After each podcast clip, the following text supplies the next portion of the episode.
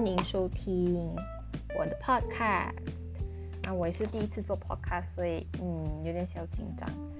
我的 podcast 的名称叫做《黑里来讲绿》。嗯，我大概解释一下为什么我放这个名称。黑里黑里黑里来讲绿，OK，其实是因为啊我的啊 English name 的小名叫做 Helly，然后我就把它翻译成华华文黑丽，这样会比较容易记。然后来讲绿呢？嗯，顾名思义，就是我想和大家分享一下啊，我学习到还有我接触到的法律的一些知识。然后我本身呢是就读于马来西亚多媒体大学的法律系，然后我也完成了啊，就是律师工会所要求的九个月实习。那由于现在疫情的关系呢，诶，我还没开始开工，所以我还是暂时还是没有拿到啊律师执照。嗯，希望我能尽早开工，然后拿到执照过后就可以开始啊步入职场。嗯，OK，我们话不多说，来进行我们的第一集的内容。Episode One 呢，我放的标题八个字：不做遗嘱，遗产归谁？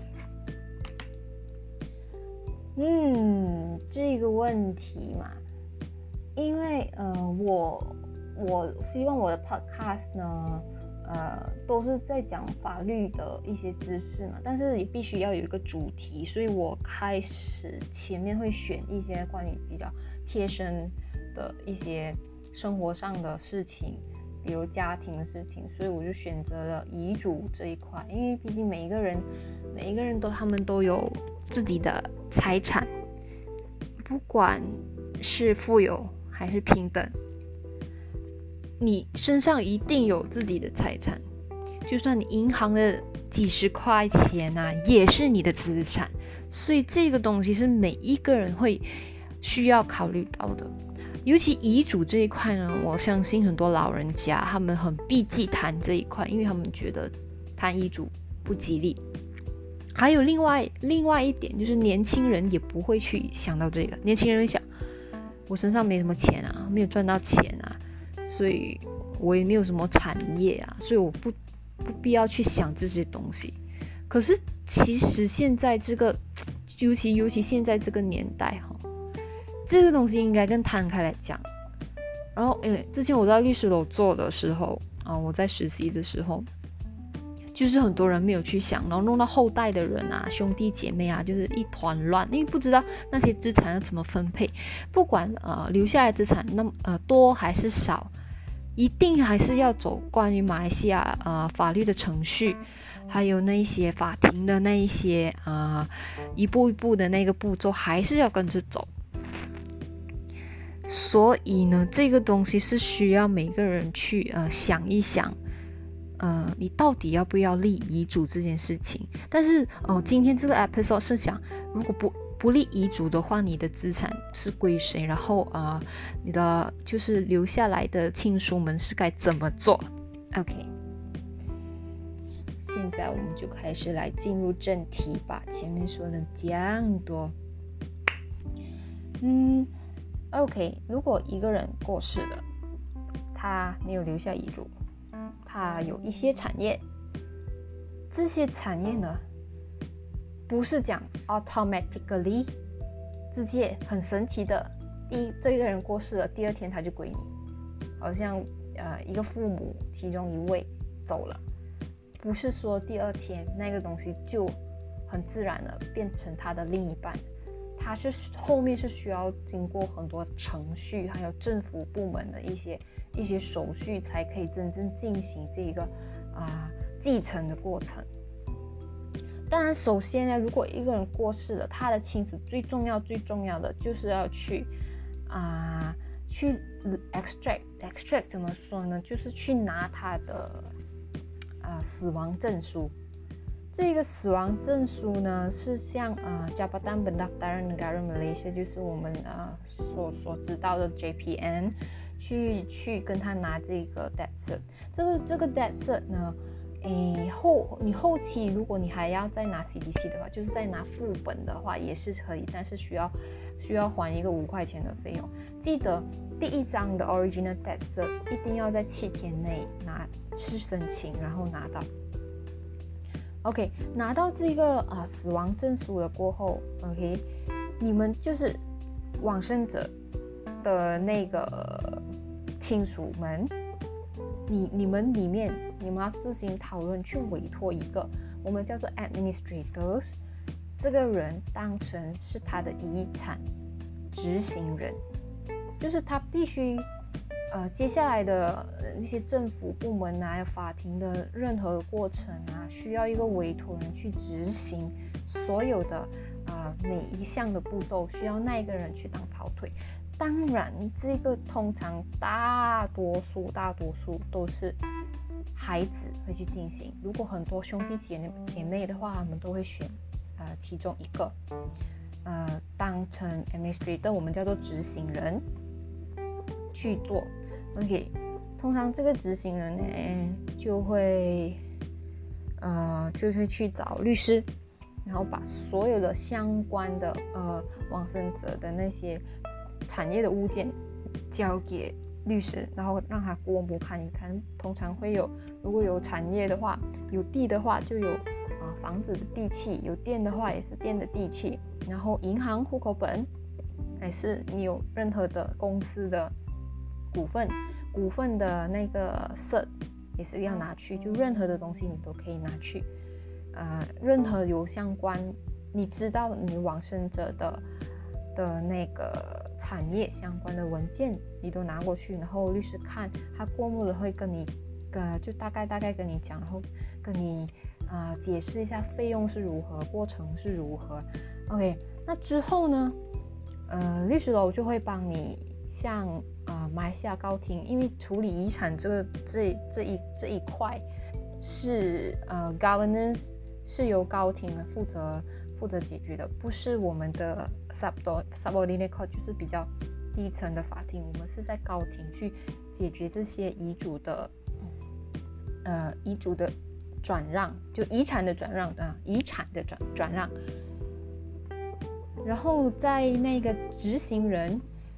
就是这个过程应该要一到两个月，他在过后会拿拿到一份正式法庭给他的执行证书。你拿到那个，你才是真正被委托为执行人。就是啊，高庭高庭的记录员会给你一个啊执行委任书。那当天呃你在申请这一个执行委托书的时候。那个执行人的本人必须和和同律师一起去到法庭，然后在记录员面前，他记录员大概问你一些事情，然后再看一下你的 IC，核对一下你的身份，然后他们就会做记录，然后大概等呃一到两个礼拜的时间，你就会拿到那个执行人的证书，然后就开始进行分配。OK。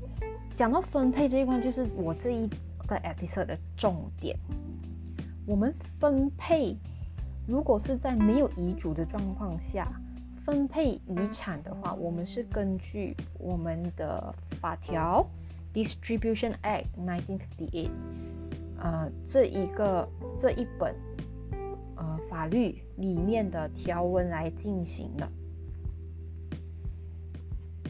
然后。这一个我就会详细大概整理一下，我详细的解跟你们解释一下，就是如果是一个大家庭的话，然后其中一位成员啊过世了，那剩下的家庭成员是怎么怎么的一个分配法？那我们来看一看哈。哦，OK。不好意思，这里耽误了一下。OK，再看我们的法条 Section Six of 我们的 Distribution Act 1958，我大概会一条一条的呃讲出来，嗯，你们就嗯仔细听一听，看有没有呃匹配到你们现在的呃家庭成员的的一个大小，然后你们能想一想一下。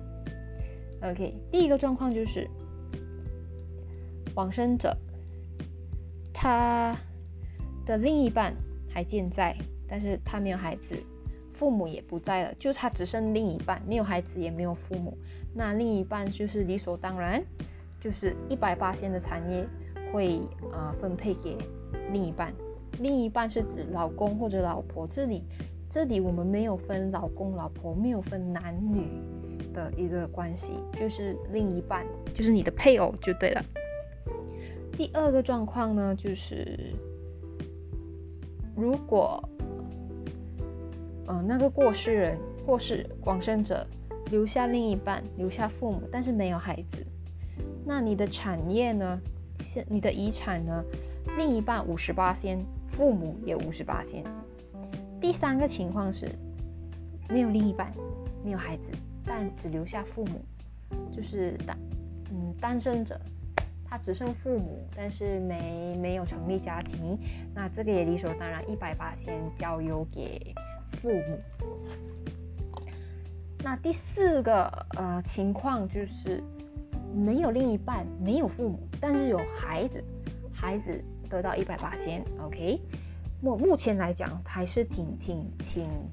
挺 logic 的，对吗？挺合理的，大家都明白。然后接下来就开始比较复杂一点点，嗯。那父母不在，往生者的孩子和另一半都在的话，另一半会分配到三分之一的产业，那孩子呢会拿到三分之二。OK，那接下来的情况就是没有另一半，另一半已经过世了，但有孩子有父母，孩子一样拿三分二，父母拿三分一。记得这是很多人。没有没有想到的就是父母还是会留有三分一，孩子拿三分二，不是孩子都全拿哦。那最后最后呢，就是如果往生者另一半也在，父母也在，孩子都在的话，这样的分配会是另一半四分一，孩子二分一，就是一半，父母呢也是四分一。OK，接下来第二个阶段就是一个往生者。他没有另一半，没有孩子，父母也走了。OK，基本上他自己没有组织家庭，父母也走了，所以他的产业呢，他的遗产呢，会呃继承的人就是就是呃政府规定的会继承人是他的兄弟姐妹。嗯，兄弟姐妹，如果连兄弟姐妹都没有的话，他下一位继承的人是他的祖父祖母。那祖父祖母也不在的话，下一个继承的的那个家庭成员就是他的 uncle auntie。uncle auntie 如果也没有的话，再下一个的继承的人是他的曾祖父祖母。那曾祖父祖母也不在了的话，刚好你的曾曾祖父祖母在的话。那曾曾祖父祖母也也就是会成为下一个呃，就是成为那往生者的继承者。那连你的曾曾祖父祖母也不在了的话呢，在这个情况下，这是重点，因为很多人也会考虑，然后也我那时也有 client 会问到这个问题。曾曾祖父也没有的情况下呢，你的财产。政府才会来介入，来把你的财产拿来分配，就是 indirect 就是讲政府会继承你的财产，但是这个情况是非常非常稀有的，因为通常我们一个人走走了之后，呃，如果那个人没组织家庭，父母也不在，就是比较呃 close 的 family member 都不在的话，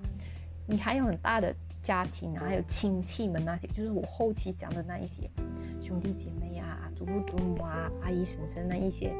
如果那一些都 track 不到他们在哪里的话，或者真的是都没有的话，政府才会记录，这是我们的 last resort。OK，所以大概呃，我整理出来是这一些。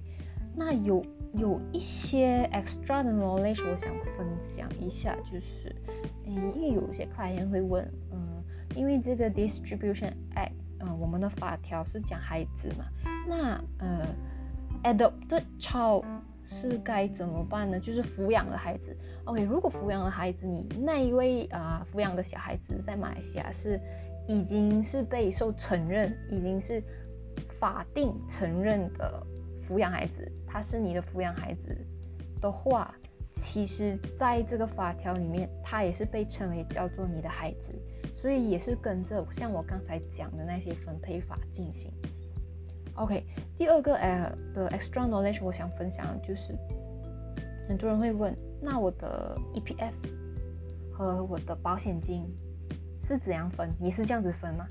嗯，我想讲的就是 EPF 跟 insurance 呢，嗯，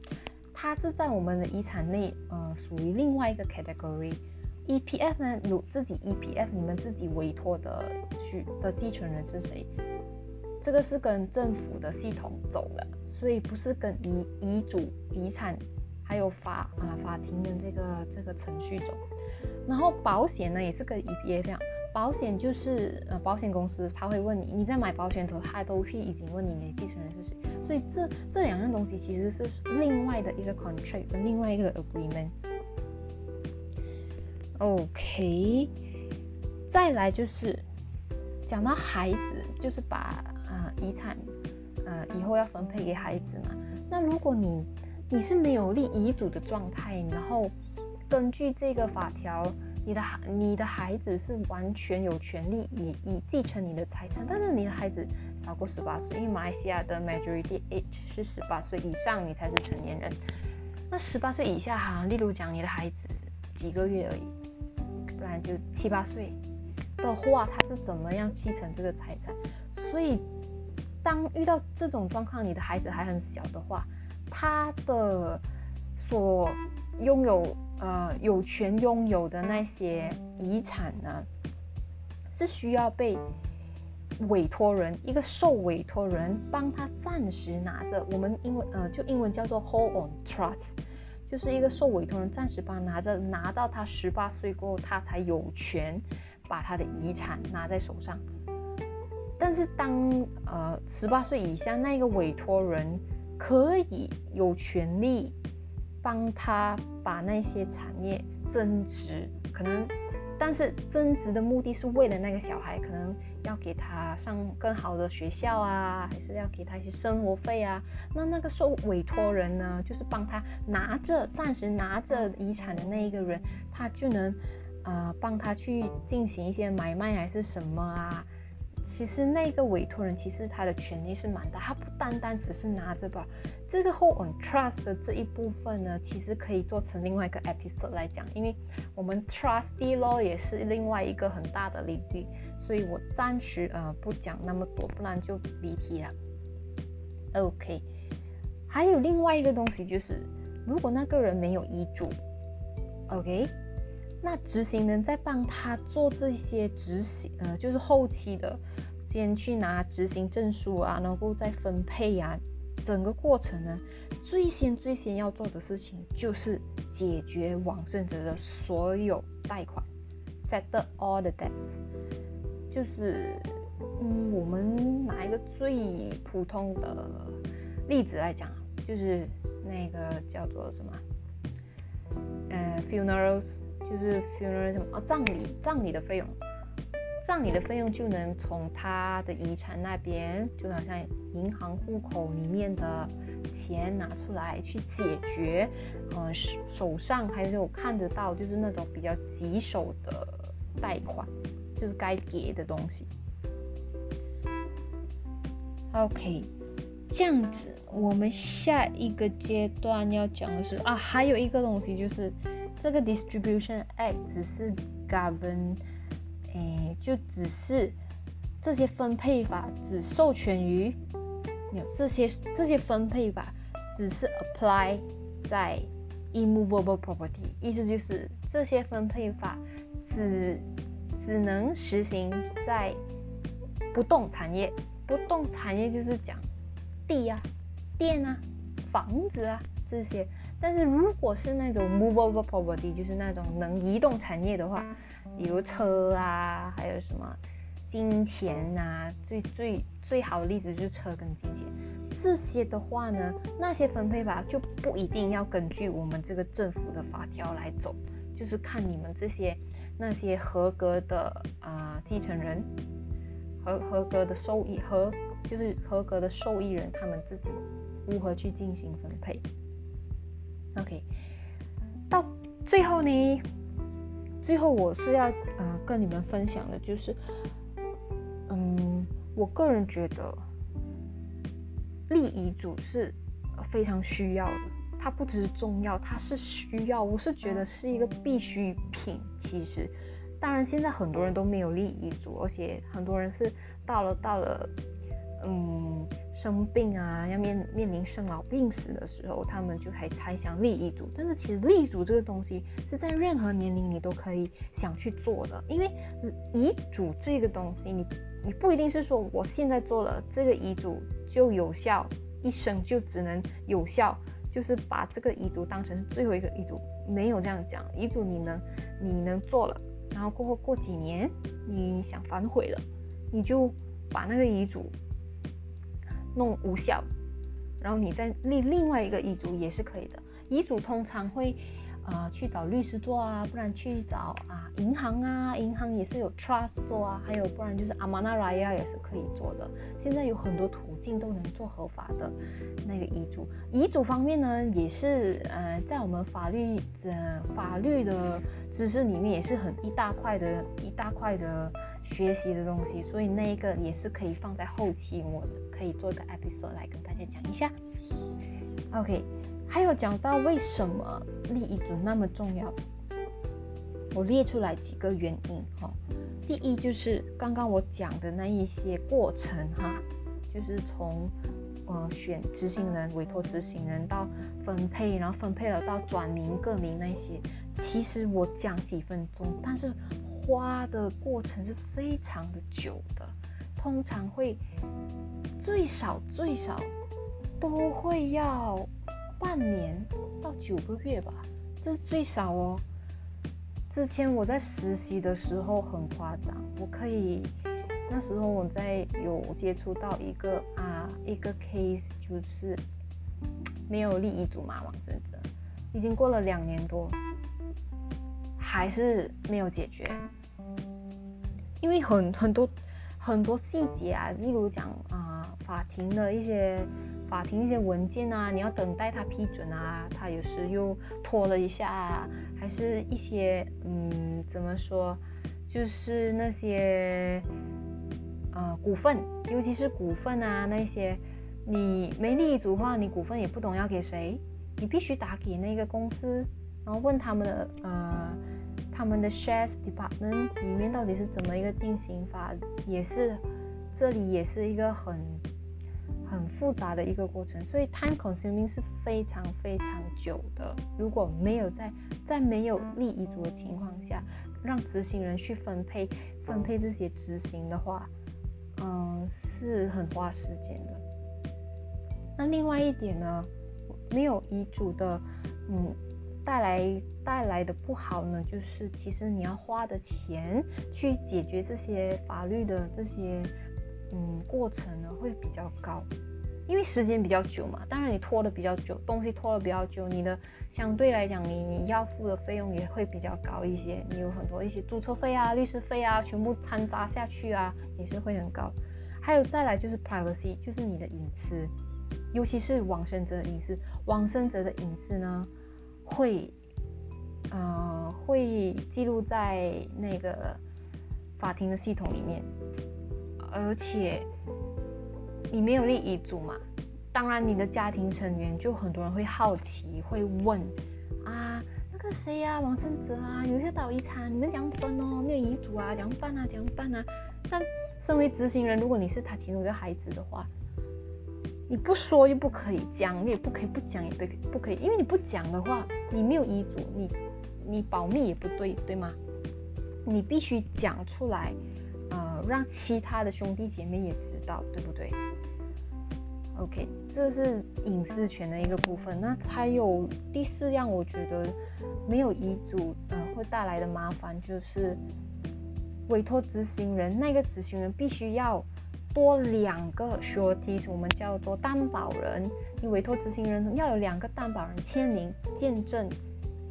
这一个执行人是合法的执行人，必须要那两个担保人同意了，那一位执行人才能进行下下一步的动作。所以其实你看呢，它背后需要的东西是很多很 extra。如果跟呃跟有遗嘱的人来来说，就是他后期要做的东西。会更复杂一些，所以到最后呢，我是想给在听我的 podcast 的朋友们的一些一些一些 advice 啦，我是讲，就是嗯，无论你在哪个年龄都好，OK，无论你觉得你现在事业还没成功还是怎么样，你的身上至少至少都会有呃一些许的资产，你不要觉得你。每次很多人觉得，哎呀，我又没有钱，我又不是有钱人，不需要做遗嘱啦，就是就是会有这种想法，然后就会累了，很累了你的家人，就是会累了，会带给你的家庭成员负担，你知道吗？其实你也是要为他们着想，因为他们后期的那些呃时间啊，后期的钱啊，就可能会花很多在一个往生者的身上，虽然。看不到了，但是如果是为他们着想的话，其实你把你的遗嘱先立好，其实也是很很体谅人的一个动作。我觉得，那写遗嘱方面，很多人会认为写遗嘱是一个很麻烦、很像很很遥远的事情，该怎么下手？其实遗嘱呢，我个人是觉得，因为我在律师工作的时候，我会有接触到一些遗嘱。其实遗嘱不需要太复杂，越简单越好。最重要最重要的，遗嘱上面你必须写你的你的执行人，你希望是谁就可以了。还有就是你遗产的分配，你不需要写的太过零碎，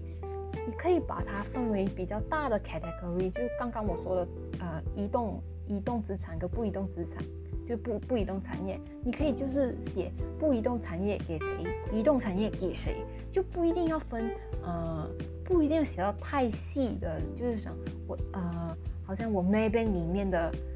呃一万六千两百二十块多少毛要给谁谁谁，然后里面的三万六千七百五十块要给谁谁谁，那种是有点太太细了，而且那个 amount 是你当下的 amount，不知道。以后会发生什么事情？那个耳帽会不会会增加还是减少？所以我们不知道这些事情，所以你就写的笼统一点，不需要不需要太复杂。就就是我会觉得你会有了遗嘱，你会避免很多的不必要的麻烦，还有就是家人的纷争也会避免。如果你没有立遗嘱，你可以想象，就是你会看一些戏啊，那种。宫心计啊，那种虽然是比较 drama 一点，因为里面都是那种富二代还是怎样啊，就是里面会 involve 到的钱很多很大，但是其实这个是真的会发生在我们我们我们的身上，就是发生在我们家人家人的身上，孩子们会争吵啊，父母也会争吵啊，啊谁给谁不公平啊，这个啊那个，因为有些人会觉得。啊，虽然是我们政府会有已经有一个法条分配法是给我们的怎么分怎么分怎么分，但是这怎么分不一定会 apply 在每一个人的家庭，对吗？因为可能有些，嗯，可能有些兄弟姐妹关系不好，他不想给兄弟姐妹，但是他往生了，你又不知道该怎么办，对吗？你又不能问谁，谁有权利去做这些决定呢？没有嘛，对不对？所以我觉得这一个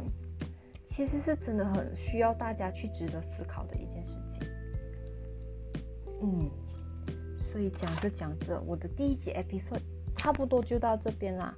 嗯，请见谅，如果我的 我分享的知识有点乱，还是如果还是不够清楚的话，因为其实后面的那些。嗯，尤其是在法法庭的那些程序啊，那些，因为我亲自接触过，是真的很复杂，而且是不能够一样一样讲出来的。如果我一样一样讲出来，我真的不知道是要讲到几点，因为很多的表格要怎么填啊，要谁签名啊？要给宣誓官去宣誓啊？要给宣誓官盖章啊？这些这些琐碎的东西啊，基本上律师都会给你包办到完。你去找律师的时候，他们也不会这样子一样一样跟你解释，他们只跟你说重点，给谁，几时要来，几时要去法庭，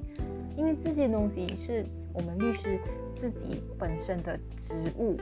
我们自己的 responsibility 要去帮你做的，跟你解释的话也，我觉得也不太必要，只是要跟你们说，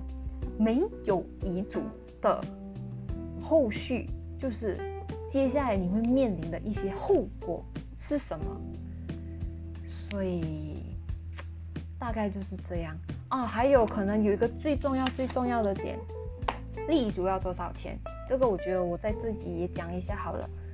诶，立遗嘱呢？我不知道那种其他的机构啊，还有银行的那种部门是多少钱。但是律师楼的呢？嗯，律师楼的每一个律师楼价格都不一样，但是大概有一个 average price，会在介于啊两百多到六百多之间。不过通常会四五百是正常，而且有些律师是照着照着看你的 property 的数量而决定的。我在新加坡也做过一，在律新加坡律师也做过做过一阵子的时间。新加坡的比较不一样，新加坡算的更仔细。新加坡是用，呃，一条一条的，就是你可能你的遗嘱有十五条，十五个 clause，十五句，它是用句子来算多少钱。所以新加坡的遗嘱算法又是比较另类的。但是马来西亚可能。没有算的那么清吧，就是给一个总数，大概大概给你一个一个数字啊，你就可以决定要不要立遗嘱。立遗嘱的过程其实并不并并不长，所以我也不是一直鼓励大家去立遗嘱啦，我只是要跟你们讲一下，就是遗嘱就是你个人的资产跟法律这块到底是怎么样能结合在一起，还有背后的法律程序是怎么走。好啦，我的第一期 episode 到这里啦，谢谢你们收看黑莉来讲律，记得我是黑莉，拜拜。希望跟大家一起学习，因为我也刚刚出来工作，所以大家一起认识更多马来西亚的法律。拜拜。